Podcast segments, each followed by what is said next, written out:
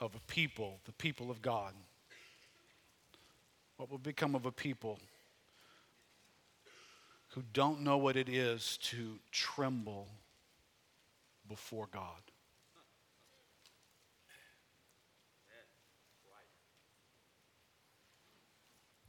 Whatever God that they have known, and I trust that they have, if you're saved and you're Christian, you've come to know the saving God. You can't be saved apart from that.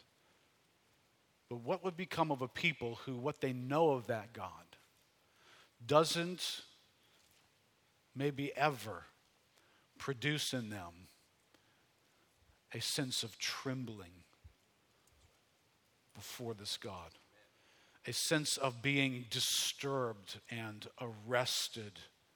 A, a, a, moment of confusion where you don't know whether to run toward this God or run away from Him.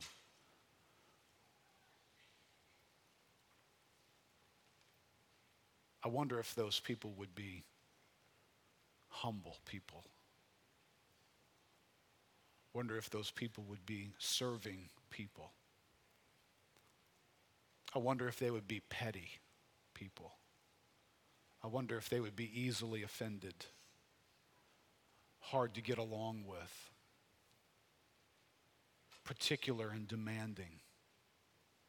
I wonder what kind of a people might there be who are detached from an awareness that God is a disturbing God, an awesome, awful God. That word used to mean something awful.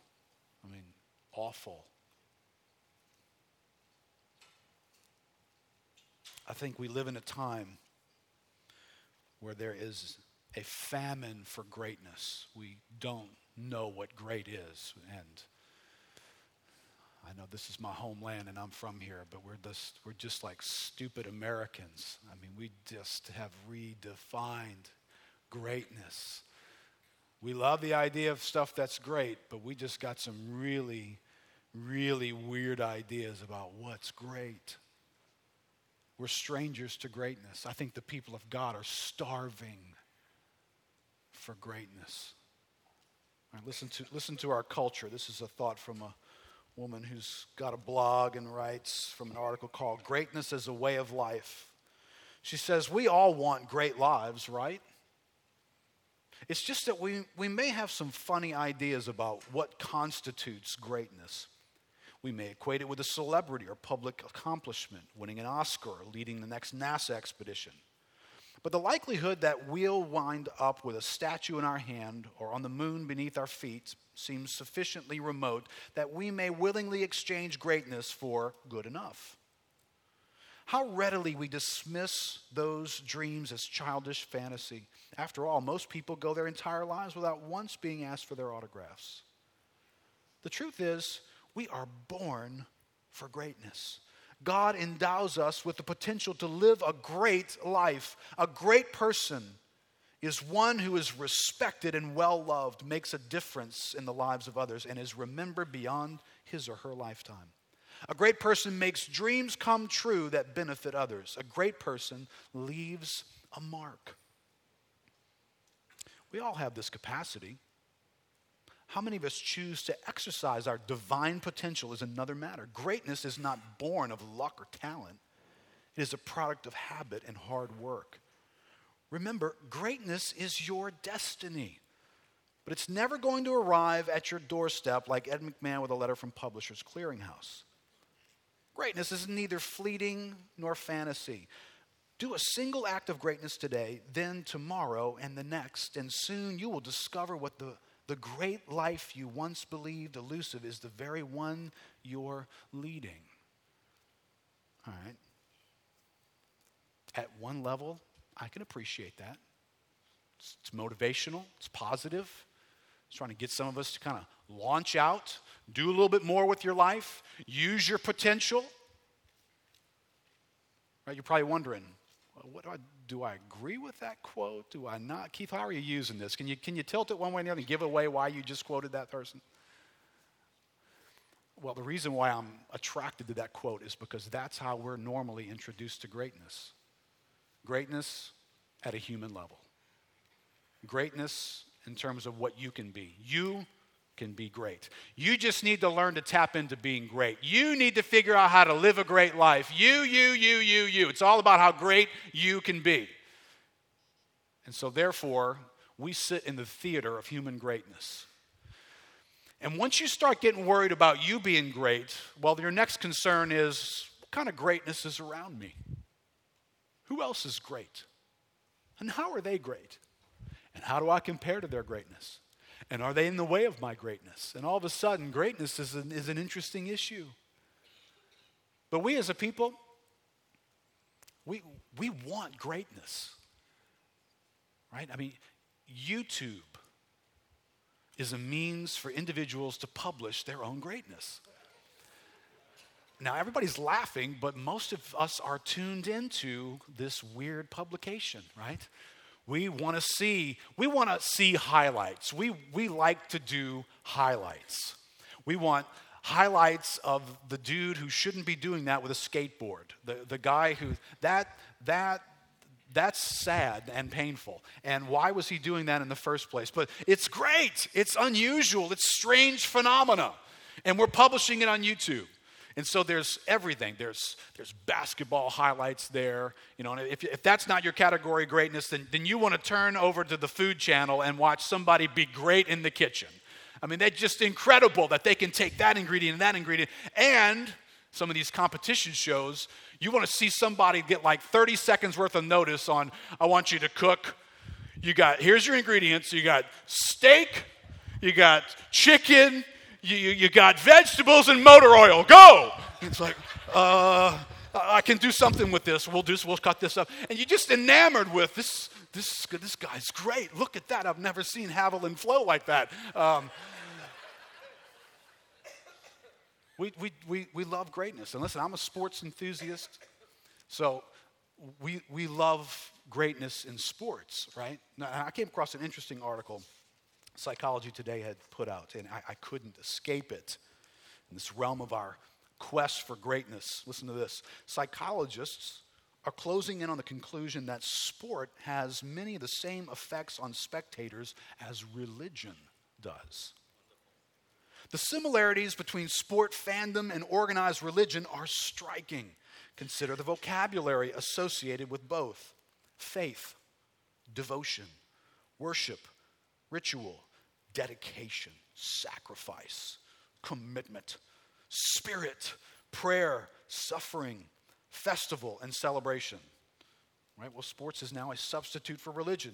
Article says, as a group, sports fans are fairly religious, according to research. It, it is also curious that as religious attendance rates have dropped off in dec- recent decades, interest in sports spectatorship has soared. Some scholars believe that fans are highly committed to their favorite stars and teams in a way that gives focus and meaning to their daily lives. In addition, sports spectatorship is a transformative experience through which fans escape their humdrum lives, just as religious experience help the faithful to transcend their everyday existence. From that perspective, the face painting, hair tinting, and distinctive costumes are thought to satisfy specific religious goals, including identification with the team, escape from everyday limitations and disappointments, and establishing a community of fans. So far, the transformative aspect of fandom are quite close to those associated with religion. Right? Without question, we are a people starving for greatness. We want to see something great, something that captures us, something we'll spend money for it. We will go places. We will stand in lines. We will park far away and walk in the rain to see greatness. Now, now here, here's, the, here's the problem, though. For some reason, God just ain't all that.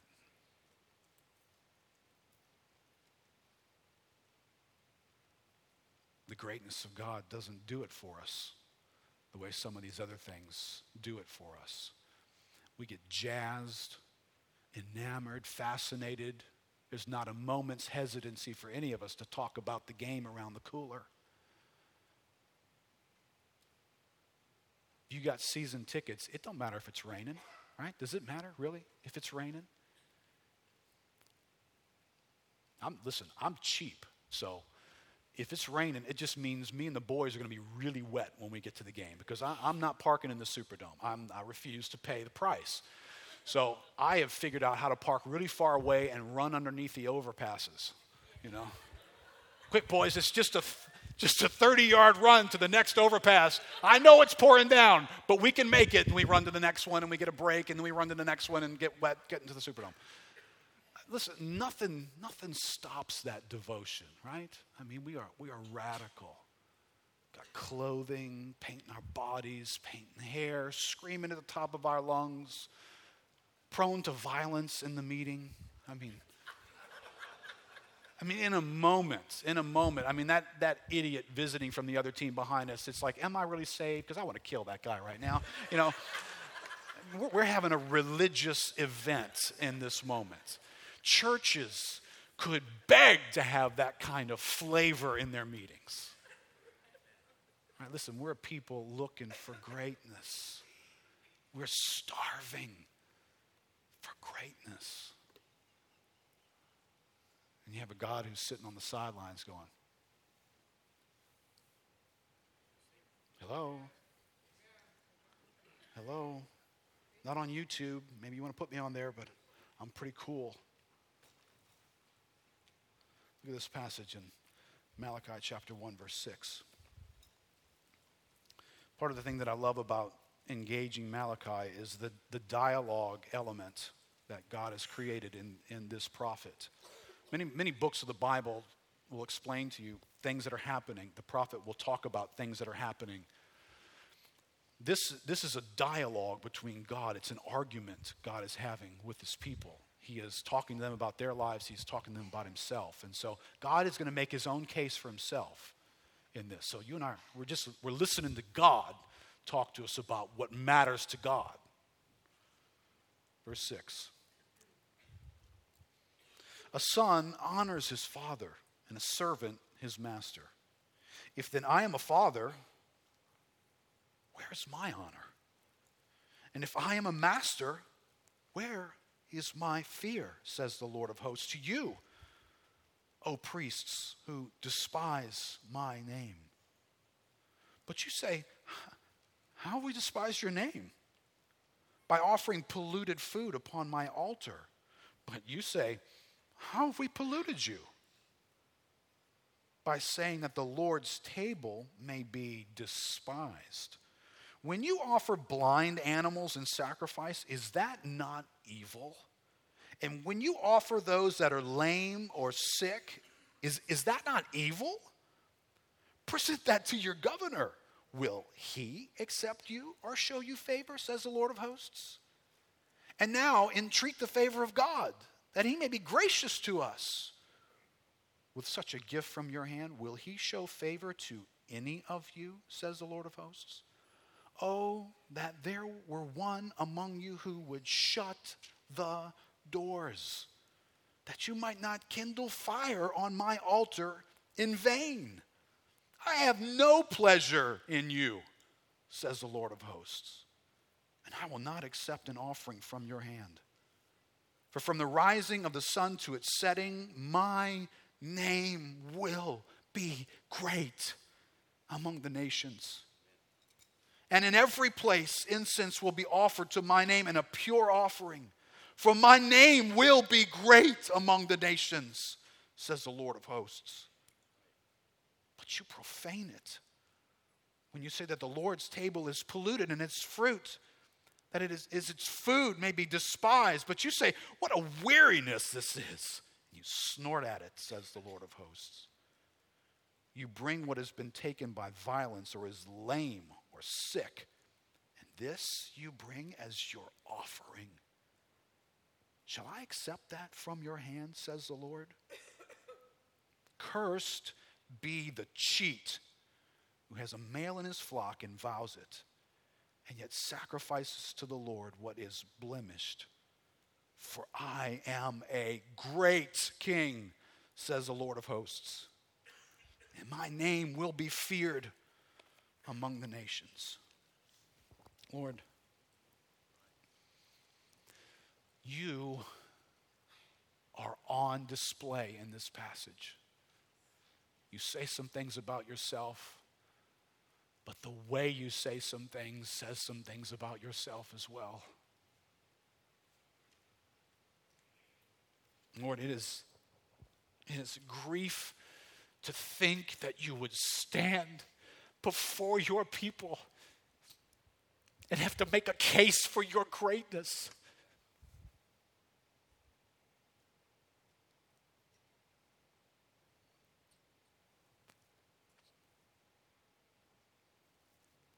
The people in Malachi's day, and Lord, we, we are not distant from them, not far enough,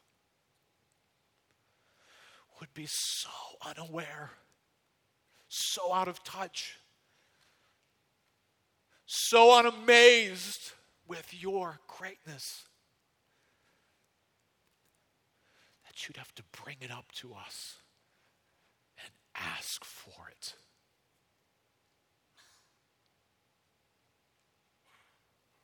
Lord, this is a sobering passage for a people who have no idea how to tremble before you because we don't know you all that well. Help us, Lord, today. Help us, oh God, to know you well. In Jesus' name.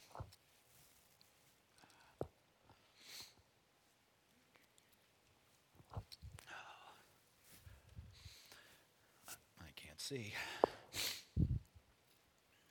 If I am a father.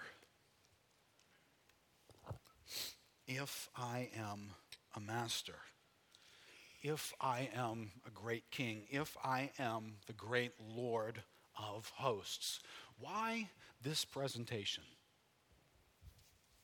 Why these questions? Why is God presenting this like there's there's something that doesn't connect. There's this incongruity between what God is. If, if I am these things, well, then why are you saying it that way, God? Because when I look at your lives, it doesn't look like I am those things. There's a disconnect. He looked at the way in which these people lived their lives and he said, If I were these things to you, you would not be in the shape you're in your lives wouldn't look this way. If you had a category for me to exist in true greatness, your life would be different than it is. That's what God's saying right here. We need to recognize there, there is a connection between the lives that we live and the God we think He is. There's a connection. Richard Phillips says theology and anthropology are always linked in order to understand the truth about yourself and other people, you have to see the truth about God and vice versa. You, you want to understand why we struggle so much with, with relating to one another? Well, well my, much of it's because we lack humility. Thank you, my friend. We lack humility. And where, do you, where does one get humility from? One does not get humility by reading Webster's definition of humility. One doesn't get humility by being introduced to a concept. One gets humility when one looks at God, that God gives scale to things. You might think you're a big basketball player when you're this the, the, little boy at the playground and you're bigger than everybody else, and then you, you go stand next to Shaquille O'Neal and all of a sudden you find your place. I'm, I'm a little boy. Right? You remove God from the equation, and all we've got is comparing ourselves with ourselves, and we have a breeding ground for, for arrogance and comparison. And you know, when I stand before God in His greatness, I, I do this incredible shrinking move to where I'm, I'm really, really, really small in the presence of an incredibly great God. If I'm struggling with humility, and that's going to pop up when you do something I don't like, or, or you treat me in a way that I don't deserve. I don't deserve. I, I don't deserve to be treated a certain way. Keith, why don't you deserve to be treated that way? Because there's some greatness right here, and you better respect the greatness that you're bumping into right here. So you don't treat me like that because I have some greatness, don't I? Well, I just gave away the fact that I've been reading too many motivational speeches. I've tapped into, I've got potential. I'm something. And, and I'm being great right now, and you're not appreciating that I'm being great, so you and I are about to have a relationship problem. You know, and when I read the Bible, I find out man quickly, quickly, quickly needs to get out of the greatness business. You're never going to know a greater day of joy, a greater day of release, a greater day of freedom from your misery than the day you decide there's only one in the universe who's great, and my business is about making him to be seen not about making me to be seen.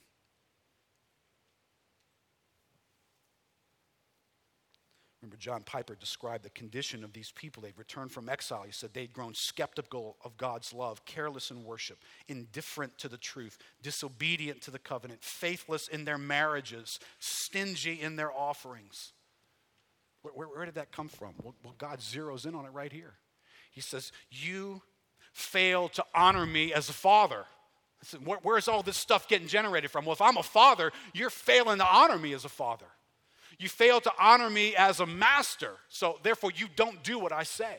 I said treat each other a certain way. I'm the master. You don't do it because you don't honor me as master. I, I'm the Lord of hosts. You don't honor me as that. That's why your lives look the way they do. That's where the condition comes from. Remember, this, this whole book gets generated out of who God is. If God isn't these things, He's got no beef with the people, He's got nothing to take up issues with them. If they don't act like God is their father and they don't live a life like He's their father, if they don't act like God's the owner and master, they don't act like God's the Lord of hosts over everything, it's not a problem if He's not those things. It only becomes an issue when God is these things. So, what defines the conversation that you and I have about living the Christian life? Who God is. And the reason I, want, I wanted us to spend time in Malachi before we study the book of Acts is because if you don't have a right, normal view of God, you can't read the book of Acts and figure out how to be the people of God if greatness for us is about human activity and YouTube experiences and comparing this church's activity with that one and what people in the modern church setting are doing versus what I'm doing, whoa, look how great we are. Well, that's not the basis of comparison. I, I don't want to take us there. I want to stand before God and have a view of God and then figure out what's, what's the normal Christian life based on what I see right there. That's the problem with Malachi's people. They're not experiencing that because they don't have a right view of God. This is a helpful, insightful revelation in this passage. God chooses to reveal himself in a multifaceted way. Right? God is not just one category that we tend to love. God says, if I am a father, right? So you have father imagery there. He says, if I am the boss, the owner, the Lord. You have another set of imagery there. If I'm a great king, if I'm the Lord of hosts, you have another set of imagery there. All right, now listen, I've got to say, my default setting, when I think about God, the initial thing that I'm going to respond to is the fatherhood of God. That's just been my Christianity. That's been what has been my default setting for God. So when I think about God, God being my father, I'm affected by that. And, and we're supposed to be affected by that. God chooses that imagery over and over and over again. Right, but this is a people here who last week we, we said, God says, I have loved you. Are you affected by that? I am a father to you, right? There's imagery there.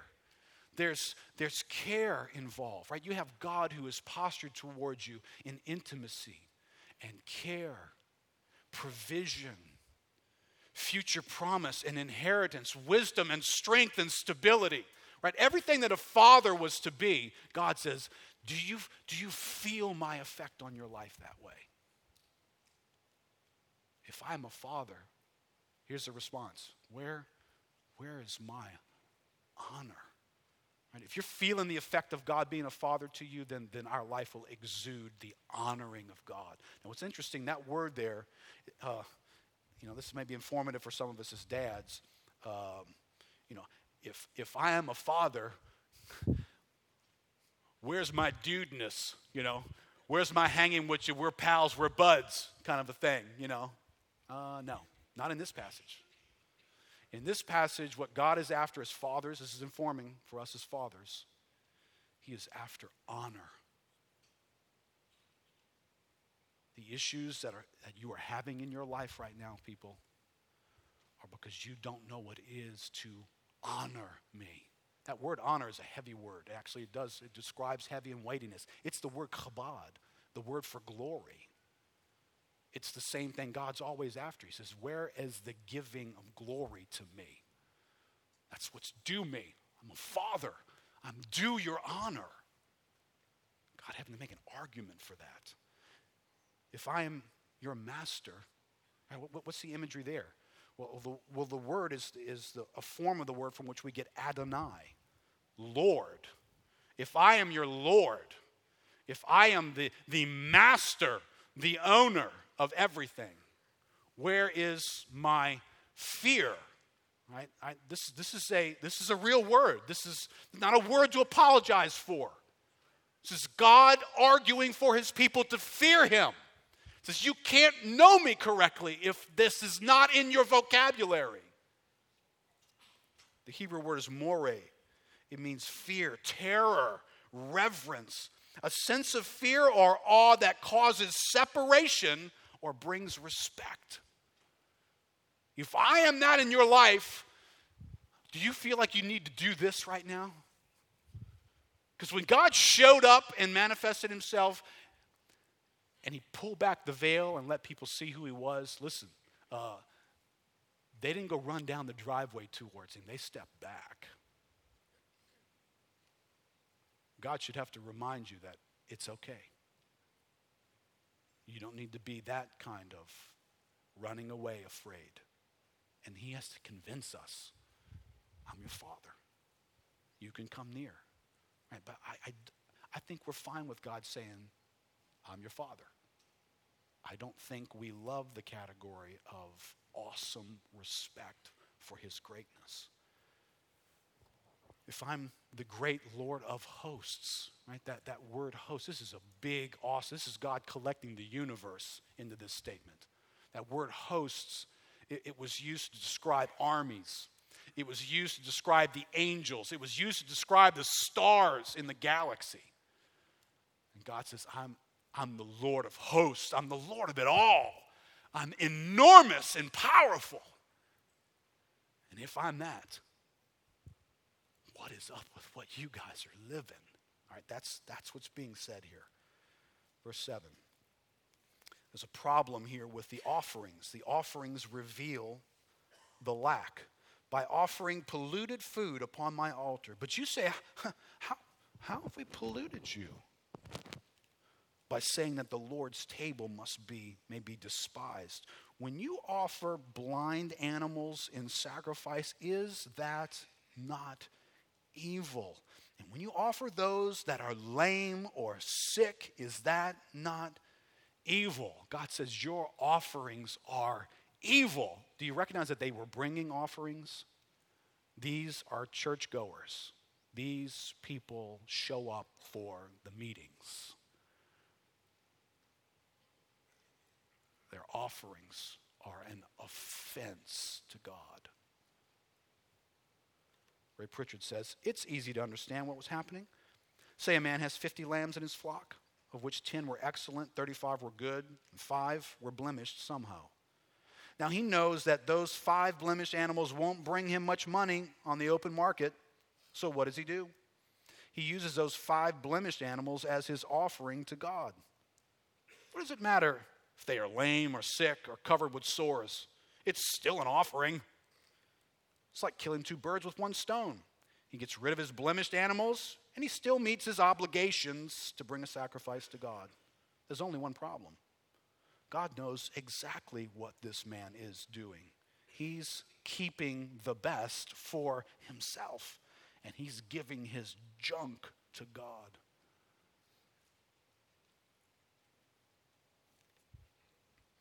It, it, it, is, it is who God is that makes this evil. Do you understand? It would not have been an evil thing for any of these guys to be invited over to their next door neighbor's house for a barbecue and to go out in the back and grab one of his lame, spotted lambs and bring it next door and cut it, put it on the grill, watch the game with friends. There'd have been no grounds for offense there. Just some common dudes hanging out, having some common food. But that's not what you offered to the Lord of hosts. For him, you, you better recognize that's not a worthy offering. You just made a statement about the commonness of God. You brought some rank hamburger over. That's real, really. That's, well, you know, I didn't have time to prepare something. And, uh, you know, God even has to make a point in helping them understand this. He says, you know, if you brought this to your governor, another human being that you watched on YouTube, you'd do a better job of getting around that guy. You'd be impressed, wouldn't you? You get to have dinner with the governor. Wow. You got you got LeBron James coming over for lunch today. I'm going to have to leave the meeting early. It's LeBron James, you know. Keith, do you know who LeBron James is? I mean, do you know he's the MVP in the NBA? Do you do you know? Here, let me show you some highlights on YouTube. This dude is great. Can you believe that move? Unbelievable.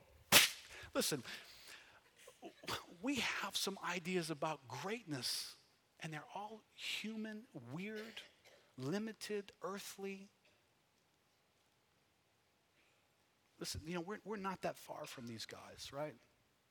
We're not that far. Some of you guys will remember, uh, if you've been to the Alpha course, there's a an image that I stick up there on the Alpha course. It's a picture of the Green Bay Packer fan. He's got a old van that he has painted in Green Bay Packer colors. It's got a big giant G on it. He's wearing green outfits and hats and everything stupid you can imagine. Anything having to do with Green Bay is on him. It is him. He's there. The parking lot is empty. The game must be in like four hours. He's there then. He's tailgating. He's set up an event because the really devoted worshipers are going to get there early. and we're going to barbecue together, baby, because we're going to meditate on what's about to happen here, because we're about to go into the service. Whoo! Man, can you believe? And, I, and we're all up on the stats. I mean, nobody having to say, Did you read your stats this week? Yes. You know who's on the injured reserve? Yes, yes, and yes, and yes. And well, no, he's off now. Oh, I didn't know that. I didn't catch that on ESPN last night. I was up until 1.30 trying to get an update. I mean, this is devotion, right? This guy's nuts. Now, if you get here too early on a Sunday morning, there, there's nobody here.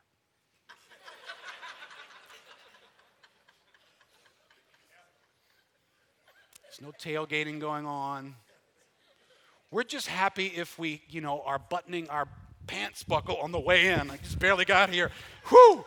Third song, not too bad this week. All right.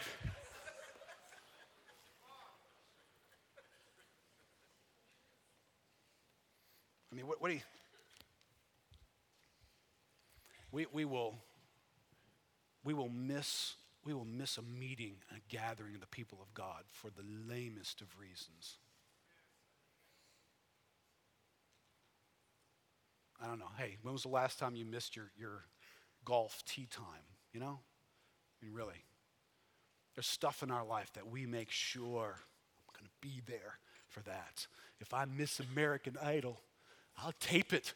And don't tell me what happened. You know, I'll watch it on my own. But if you miss a service, do, do you get the CD? Do you go online, download it? You know, do you recognize that, that God has chosen to communicate in this moment, right here, right now? You're having a meeting with God. And I don't have any problem telling you that. I know I'm just a human being standing in front of you, but uh, the, the master, the owner, has commissioned this meeting to do exactly what it's doing right now. So, so you're encountering God through the preaching of the word. You get the video if you miss. Do you understand? We're not too far from Malachi. We are strangers to greatness, and we've bought into just the goofiest bunch of greatness we can possibly find. Listen in verse 10. This is the response of God to our lack of appreciating greatness. Oh, that there were one among you who would shut the doors, that you might not kindle fire on my altar in vain. I have no pleasure in you, says the Lord of hosts, and I will not accept an offering from your hand. Oh, that somebody would just close the doors. What's the problem here? Does God all of a sudden hate the activity that they're doing? Be very careful how you read this passage. Is God hating the activity here?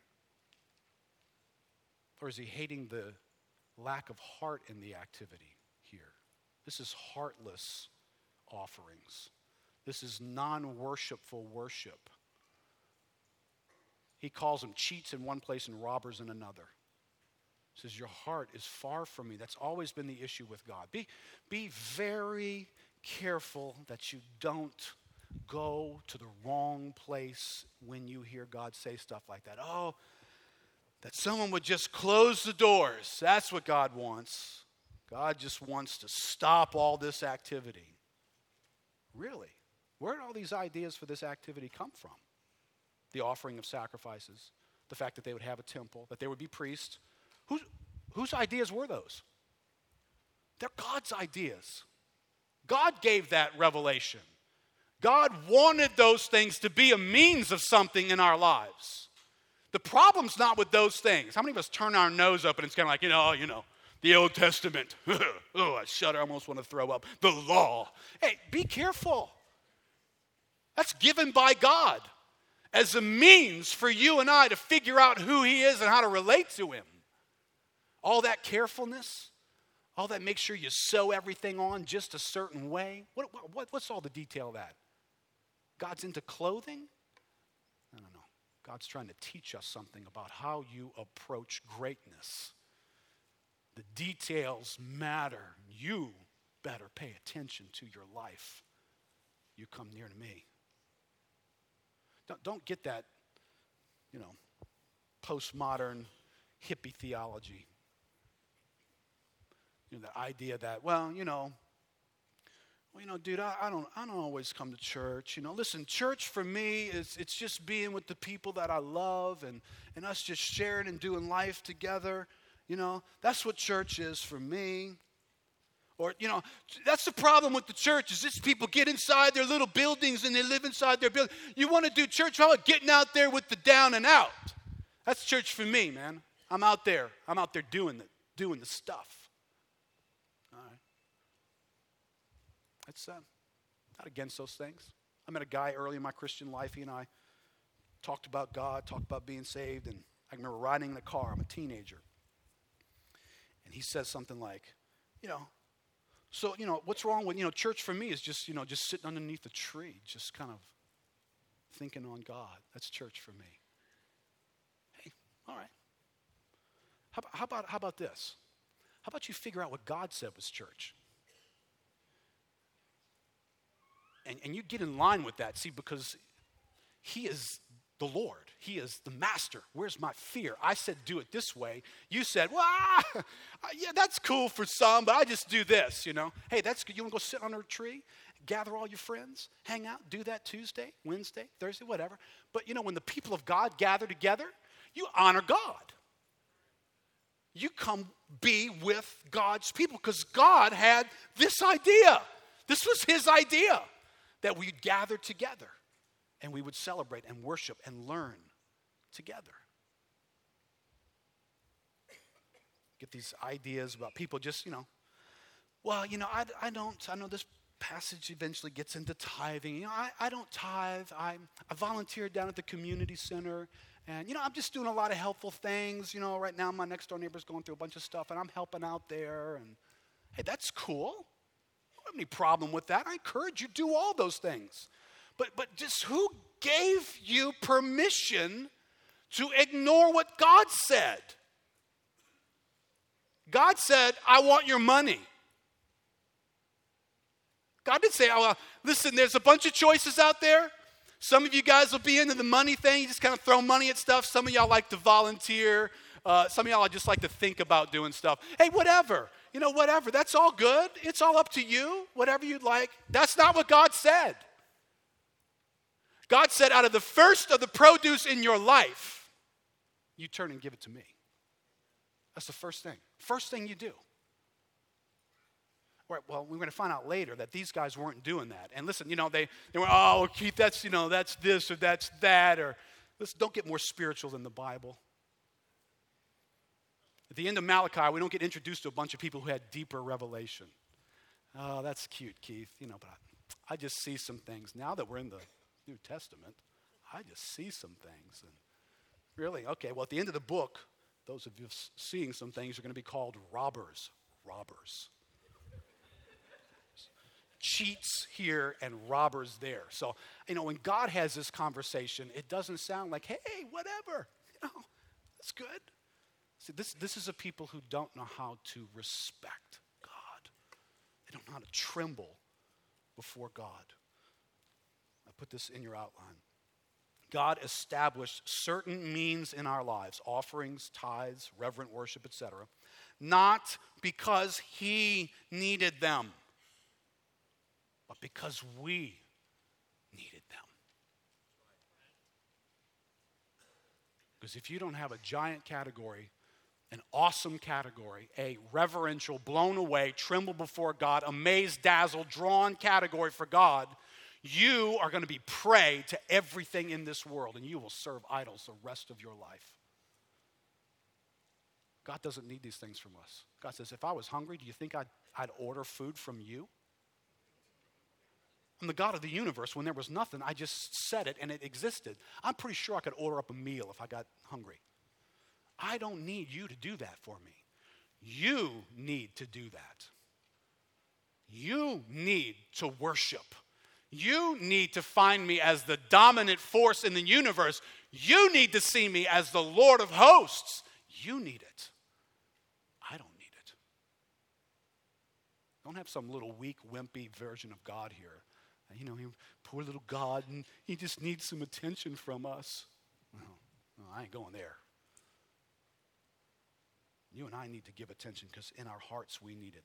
These things became a means of our experiencing God as Father, Master, and the great Lord of hosts. These things that were being neglected, but they were a means to experience that in their lives. Now, let me introduce you to a man. Last week we met a man named Joshua who knew what it was to be loved by God with that Jacob I have loved kind of a love. Right, I want to introduce you to a man, Isaiah chapter 6, who encountered true greatness.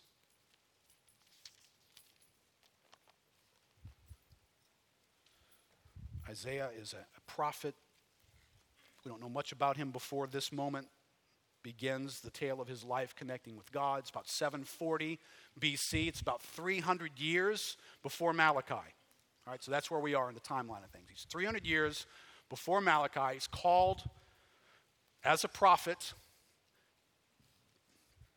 A great king named Uzziah has resided as leader over the people of Israel for many years, and the nation has been very prosperous. But towards the end, Uzziah's faithfulness to God began to wane. The people began to wane. Prosperity didn't, didn't work out well for them. Be careful how you love prosperity. You get enough prosperity and you have, a, you have fits on your hands. Uzziah had fits on his hands. He was a very prosperous man. They were prosperous. Their hearts begin to wander, and a decline has set in. And God calls this man named Isaiah as a prophet. Isaiah 6, verse 1. In the year that King Uzziah died, I saw the Lord sitting upon a throne, high and lifted up, and the train of his robe filled the temple. Above him stood the seraphim. Each had six wings. with two he covered his face, and with two he covered his feet, and with two he flew. And one called to another and said, Holy, holy, holy is the Lord of hosts. The whole earth is full of his glory. And the foundations of the thresholds shook at the voice of him who called, and the house was filled with smoke. All right, get, get this picture. King Uzziah has died. There's going to be a power struggle. There's going to be issues. When a king dies in this setting, there's a bunch of issues that break out. There's a, a future direction. Who's going to lead? How are we going to do? So there's a lot of problems taking place right now. King Uzziah, our, our Isaiah, is, is summoned by God, and it's as though he stands and, and God somehow pulls back the curtain of the heavens and, and he's allowed to peer into the throne room. Now, I think what's helpful for us in this moment is to recognize this, this throne room setting is always going on. Okay, it, it's not as though Isaiah, eh, God stays the throne room for Isaiah, and then when Isaiah goes away, the throne room goes away. Now, this is the throne of God, where uniquely, God's presence is everywhere, but uniquely, God's presence is dwelling on his throne. He is seated on the throne. This is always going on. This scene exists all the time. The greatness of God, the loud, buzzing, intimidating greatness of God exists all the time. In the midst of, of Isaiah, perhaps living with his neighbors, going, What are we going to do now? Uzziah is dead. What will happen to us? And all the fear and fretting and worry that's going on in that moment of question about what life is going to be like on earth, there's this humming, buzzing, intimidating thing going on in the heavens all the time. All the time, God is great. All the time, His greatness is in the heavens. Right? We get another chance to tune into that a little bit later on. It's the verse that the Lord had stirred Tammy's heart earlier, Revelation chapter 5, verse 11. Then I looked, right? Isaiah looks in Isaiah 6. Some 800 years later, John is looking. I looked and I heard around the throne the living creatures and the elders, the voice of many angels, numbering myriads of myriads and thousands of thousands. Right? We're into the millions. This guy is looking at the throne and he sees millions of angels saying with a loud voice, Worthy is the Lamb who was slain to receive. Worthy is the Lamb to receive. It's like a vacuum. It's like everything flows towards Him. You're worthy of it all, God. Worthy is the Lamb to receive power and wealth and wisdom and might and honor and glory and blessing. And I heard every creature in heaven and on earth and under the earth and in the sea and all that is in them, saying, To him who sits on the throne and to the Lamb be blessing and honor and glory and might forever and ever. Now, this, this is an intimidating scene. Right? We see angels, we have no idea what these angels look like. Right? What are you seeing? I say angels, you just you just went to the boutique, didn't you? little fat little babies with wings flying around the throne. And wow, there's millions of them. The, the word seraphim came from a Hebrew word seraph, which had to do with a serpent. These, these things probably look more like dragons than they did like cute little babies. These things were dinosaurs with wings. They were enormous. They, and, and they said when they spoke, they shook the place when they spoke. Can you imagine being in this setting? This, this, these things probably sounded like Apache attack helicopters flying around, millions of them around the throne of God, facing God, advertising. Here is the center of it all, right here. This is the most important place, the most important person, the most important thing happening is right here in front of us. And these, these creatures had to actually be designed to be that close. Wings that they could fly and cover themselves and and hide themselves from the God that they were so attracted to. That's the throne room. That's what Isaiah experiences. He gets a revelation of true greatness. Ray Ortlund says, The whole earth is full of his glory. We keep trying to fill it with monuments to our own glory, kingdoms, businesses, hit songs, athletic victories, and other mechanisms of self salvation. But the truth is better than that. Created reality is a continuous explosion of the glory of God. And history is the drama of His grace awakening in us, dead sinners, eyes to see and taste, to enjoy, and courage to obey. Plodding through our daily routines, we seldom feel God's glorious presence. We are absorbed in our own petty ambitions. But the truth is, God not only deserves to reign supreme, He does reign supreme. And His reign is glorious. Isaiah is enabled to sense the power of God's presence. I mean, do you, do you realize right now? I don't know all that's going on in everybody's lives. We all got lives. We're busy. We got stuff. Things are working. Things are broke. Things are troubling us. We're in a good mood today. A bunch of stuff. But if somehow there was a crank on this ceiling and I could just start doing this and that ceiling would open up and, and you and I would be watching this scene right here, we would be having a, a, the opportunity Isaiah had and John had to look at the greatness of God, the greatness right now that exists. God's greatness exists right now, just like this. If we could pause the service and glance, there'd be Apache helicopters flying back and forth. And when they spoke, it would shake everything and stuff would be rattling across the top of this. And the whole building, we'd be wondering, is it going to stay safe? That would be the nearness to God that we would experience. And that's going on right now around the throne of God. See, our, our, need is our need is not to be great, our need is to see great. That's what my need is as a human being. Elizabeth Browning said in her poem, Earth's crammed with heaven, and every common bush afire with God.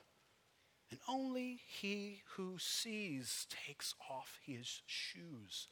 The rest sit round it and pluck blackberries and daub their natural faces, unaware of this great God, so near to us, yet a stranger. Now, let me just conclude by introducing you to the effect this greatness has on this man named Isaiah verse 5. And I said, Woe is me, for I am lost. For I am a man of unclean lips, and I dwell in the midst of a people of unclean lips. For my eyes have seen the King, the Lord of hosts. Then one of the seraphim flew to me, having in his hand a burning coal that he had taken with tongs from the altar, and he touched my mouth and said, Behold, this has touched your lips. Your guilt is taken away, and your sin atoned for. And I heard the voice of the Lord saying, Whom shall I send? And who will go for us? Then I said, Here, here am I Send me. Right, here, here's a man eager to serve. We just met some folks in Malachi who were disinterested, disaffectioned, unavailable. Here is a man eager to serve because here is a man who has encountered the greatness of God. Now, let me introduce you to something that I, I don't know that any of us are going to run towards this. All right, so question. First thing, the first thing he experiences when he gets near God is a sense of woe. Oh my, oh my gosh. I, I know he buried his head, I'm sure. He wondered, wow, how did I find myself? How, is there a back door? I dare not move. The first thing he is aware of is his unworthiness. How did he get in touch with that? Well, because he gazed upon the one who was worthy. It humbled him instantly. This is not an arrogant man. This is not a man who now says, hey, you know, I've been, I've been waiting to have some words with you. Because there's some stuff going on in my life. There's some people doing some things that, how do you even let this kind of stuff happen? God, you understand? That's not his posture. I'm sure once he's stopped wetting his pants, he began to try and figure out what to do next. And he got very quickly in touch with his own sin. He got convicted in a paralyzing way. Whoa, his me, it felt heavy for him to be aware of his sin, his failures, his discrepancy, his unrighteousness before the presence of God. Now, listen, most of us don't want to go there.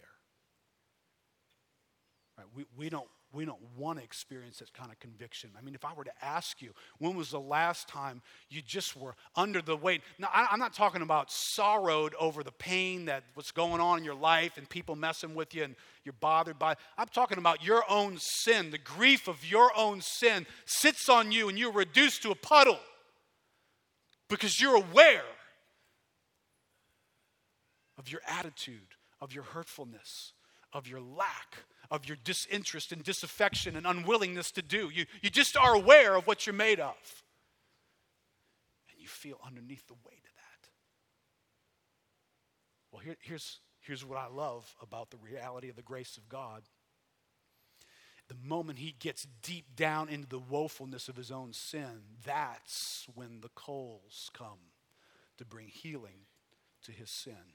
I think there's way too many of us as Christians. One of the reasons why we don't get the greatness of God, because we just haven't, we haven't seen God's greatness, and our sins aren't all that bad. They're not all that bad. There's a lot of really obnoxious people out there. I mean, I'm not one of them. I'm, I'm, I do some things every once. I know I'm not perfect, Keith, but Isaiah quickly, quickly. I am a man of unclean lips, and I live amongst the people of unclean. I'm just like them. I'm as bad as anybody he was in touch with himself, immediately humbled. But grace doesn't miss a moment. God rushes into that moment with the atoning work of Christ. I don't know what those coals are, but they're nothing unless the Son of God goes to the cross and makes them something. Those things can't cleanse a thing. They become agents of purification because on a cross, the Son of God was going to come and take all the punishment for our sin so that Isaiah would receive none of it. And that being can pick those tongs up and can touch the area of his life where he's aware of his sin and heal it. Listen, don't, don't be afraid to let God take you there. Because when you get to the depth of your own sin, you're going to find a God who's got tongs in his hands. And he's going to touch that area. He's taking you there, so you let him go there in your life and bring incredible healing into your life immediately Isaiah gets in touch with this God's on a mission. This God's up to something. This God wants to accomplish something, and, and I want to be a part of it. And he's volunteering, and he's saying, Yes, Lord, here am I. Send me. The, the one, yeah, the one with the stained pants, the one who was trying to hide from you just moments ago, the one who was fully aware of how offensive my life is, but yet something else is operating in me now to where now you say, God, you're on a mission and I'm all over it. God, I want to serve. I want whatever you got, I want to do it. So do you see the result greatness has? Listen, I, I know, I know everybody right now. this is as sober as this room gets, isn't it? Because this feels like one of those, man, I really feel in a weird place when you go here with this sort of a message. That's exactly where Isaiah goes. And Isaiah gets launched into the purpose of God. And he loves the purpose of God, and his life is forever changed. Don't be afraid to get near the greatness of God. You and I desperately need to get near the greatness of God. And then he gets an assignment here. How many of you guys want this assignment? Okay, you going to go, Isaiah? I'm going to send you. He said, Go and say to this people, keep on hearing, but do not answer. Keep on seeing, but do not perceive. Make the heart of this people dull and their eyes heavy and blind their eyes, lest they see with their eyes, hear with their ears, and understand with their hearts and turn and be healed. Then I said, ah, How long, O Lord? This doesn't sound like a good assignment, does it? How long is this going to go on, God? And he said, Until cities lie waste without inhabitant, and houses without people, and the land is a desolate waste, and the Lord removes people far away, and the forsaken places are many in the midst of the land.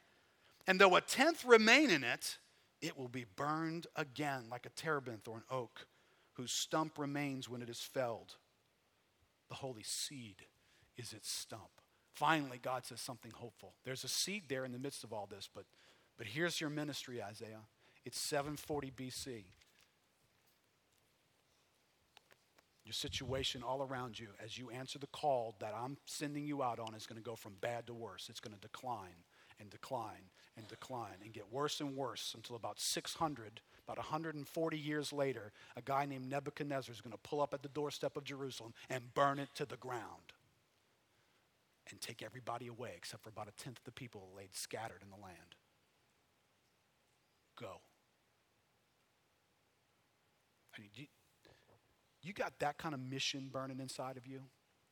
Because I can tell you this I, I'm, I'm an American. I, I use vending machines.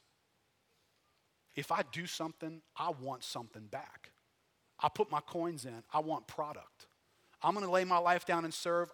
I want to get something out of this, God. And you're telling me what I'm at what? I'm going to get a scorched landscape, bunch of people who won't respond, cities lying desolate. That, that's what you're offering me. And that's exactly the call he answers. Uh, how many of us are game for that?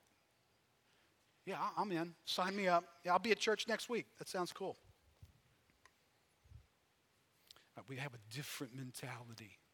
We we're looking for something for us in our serving of God that's not about God's greatness. It's not about His worth. It's about what will fulfill me, what will do something for me, what's in this for me. And there is something in this for us, but you can't start there.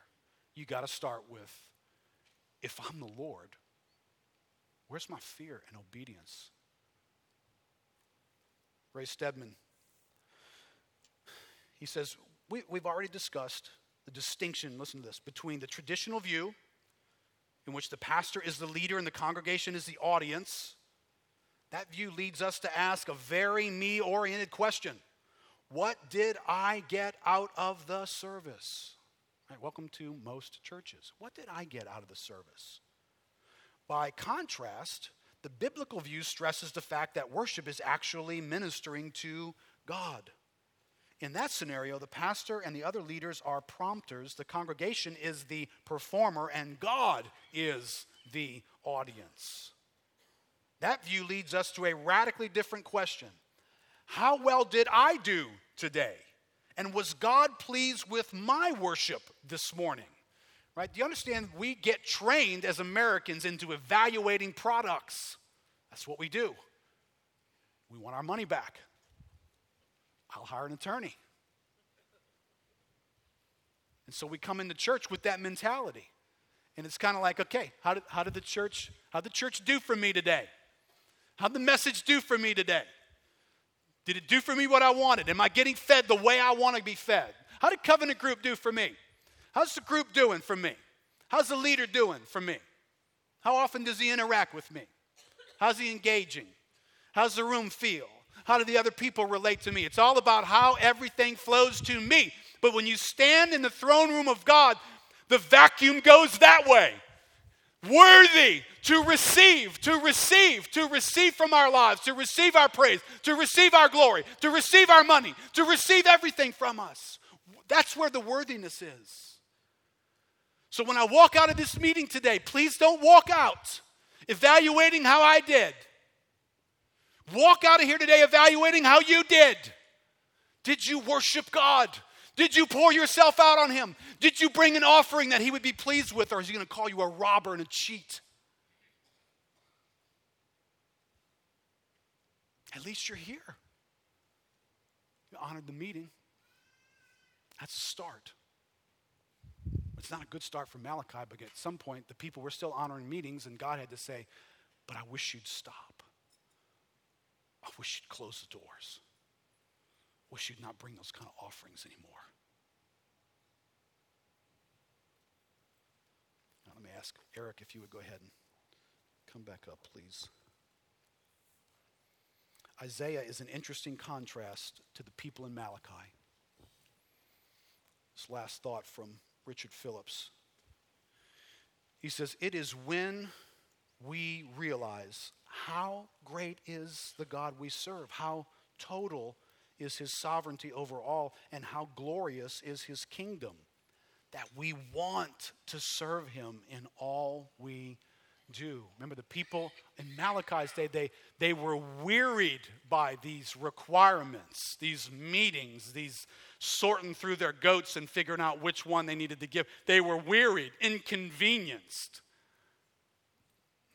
Isaiah says, Send me. Even if I won't even see any fruitfulness in my life. You realize Isaiah served God all these years. At some point later on in his ministry, he cries out to God and he just says, God, oh, that you would just rend the heavens and come down here and kindle our hearts on fire like they once were. You understand, Isaiah never saw revival. He never saw it.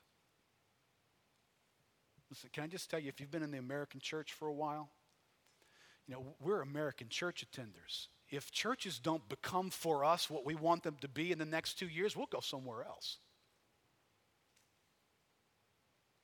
I don't know how that would have played out for Isaiah as he just watched one town crumble and people not respond, and then these enemies gather and a siege of Jerusalem. Read the book of Lamentations, it is a horrible sight. What you going to do? You're going to turn to Isaiah and say, Hey, Isaiah, you must not be much of a leader, dude. You need to get your act together, man. You got, you got a prayer life, Isaiah? Because, you know, hey, what's going on here? Isaiah fulfilled the ministry God gave him. It was not an easy ministry. Listen, and, there, and there's some of us here. You're called by God into things that aren't just turning instantly fruitful. And I know the temptation. You want to quit, right? Because I, I, I wanted this to be easier than it is. This is not about what's easy, this is about who's worthy. The next thing you're going to do is it an act of worship or is it based on the return you think you might get? Because Isaiah would have gone home day one. And the people of Malachi did exactly that. It's when we see Isaiah had not even learned what labor God had in mind for him. But when he heard the question, Whom shall I send? his newly consecrated lips broke forth, Here am I, send me. If we see just a portion of what he saw, we will do the same. Considering not the difficulties, but the high privilege of serving so great a Lord.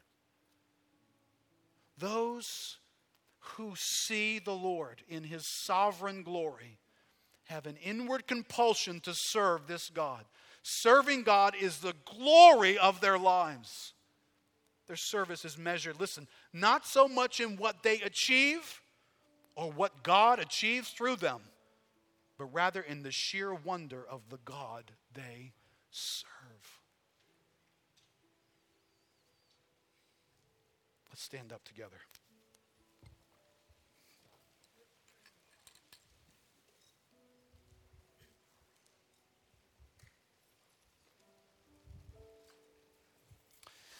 Lord, this,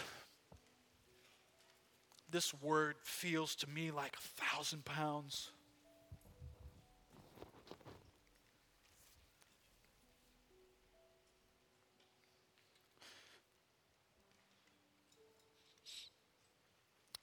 I believe partly because, Lord, it, it puts me in touch with how you are in a way that maybe hasn't been front and center enough for me.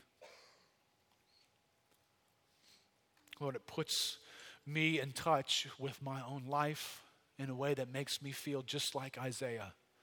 Woe is me. I am undone. For I am man with sins and weaknesses and waywardness. And I live amongst the people that way too.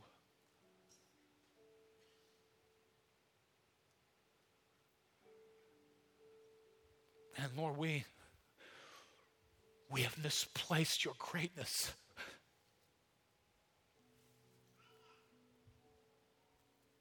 You have become too common to us.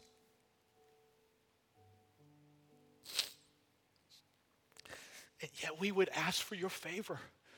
We would ask that you ignore that. We would ask that you just continue to treat us like the chosen ones that Jacob and his descendants would be. We keep bringing offerings. Somewhere along the line, Lord, you've either said or you're going to say, I just wish you'd stop.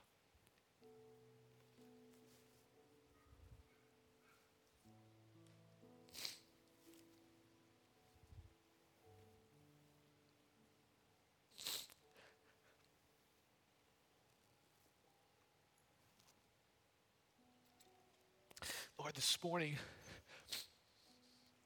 I pray you'd be gracious to us.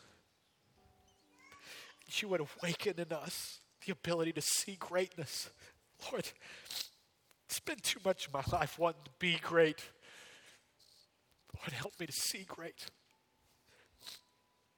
Help me to be affected. Help me to be undone. Lord, there's no way I'm going to be who you call me to be or live the life you've called me to live if I'm out of touch with the greatness of who you are. Lord, this morning the reality is you are Father. Lord, I want to honor you. You are Master. And I want to fear you and I want to respect your ways and I want to obey who you are. You are the Lord of hosts. Lord, what's going on right now around your throne? It's beyond our imagination. It's a source of power and amazement and awe. And Lord, we desperately need to see more of it. So, Lord, right here this morning, God, I pray that you sweep through this room right now. God, I pray for those that are especially seated right here in this middle section. Right here, people who've known you 15, 20, 30 years. Lord, why is it that some of the most excited people are the people who just met you yesterday? And some of us who have known you and had the chance to be around you and learn and draw near. Lord, we are the ones sometimes who are the worst advertisers for what great is.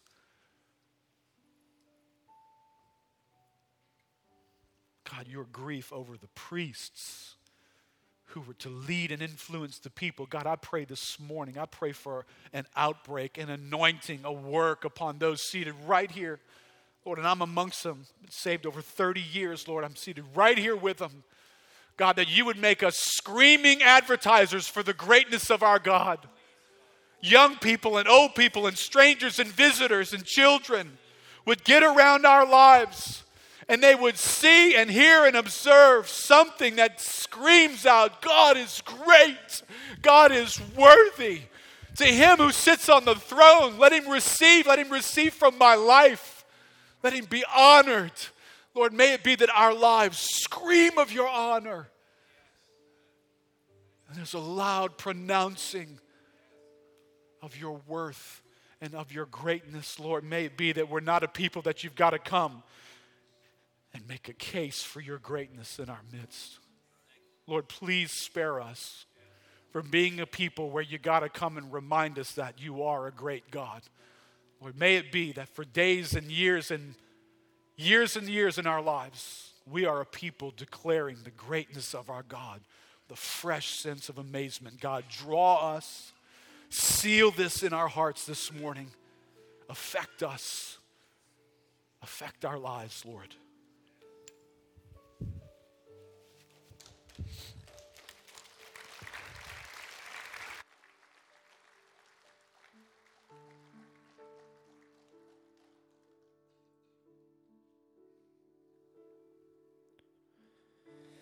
Worthy is the Lamb who was slain. Holy, holy is he.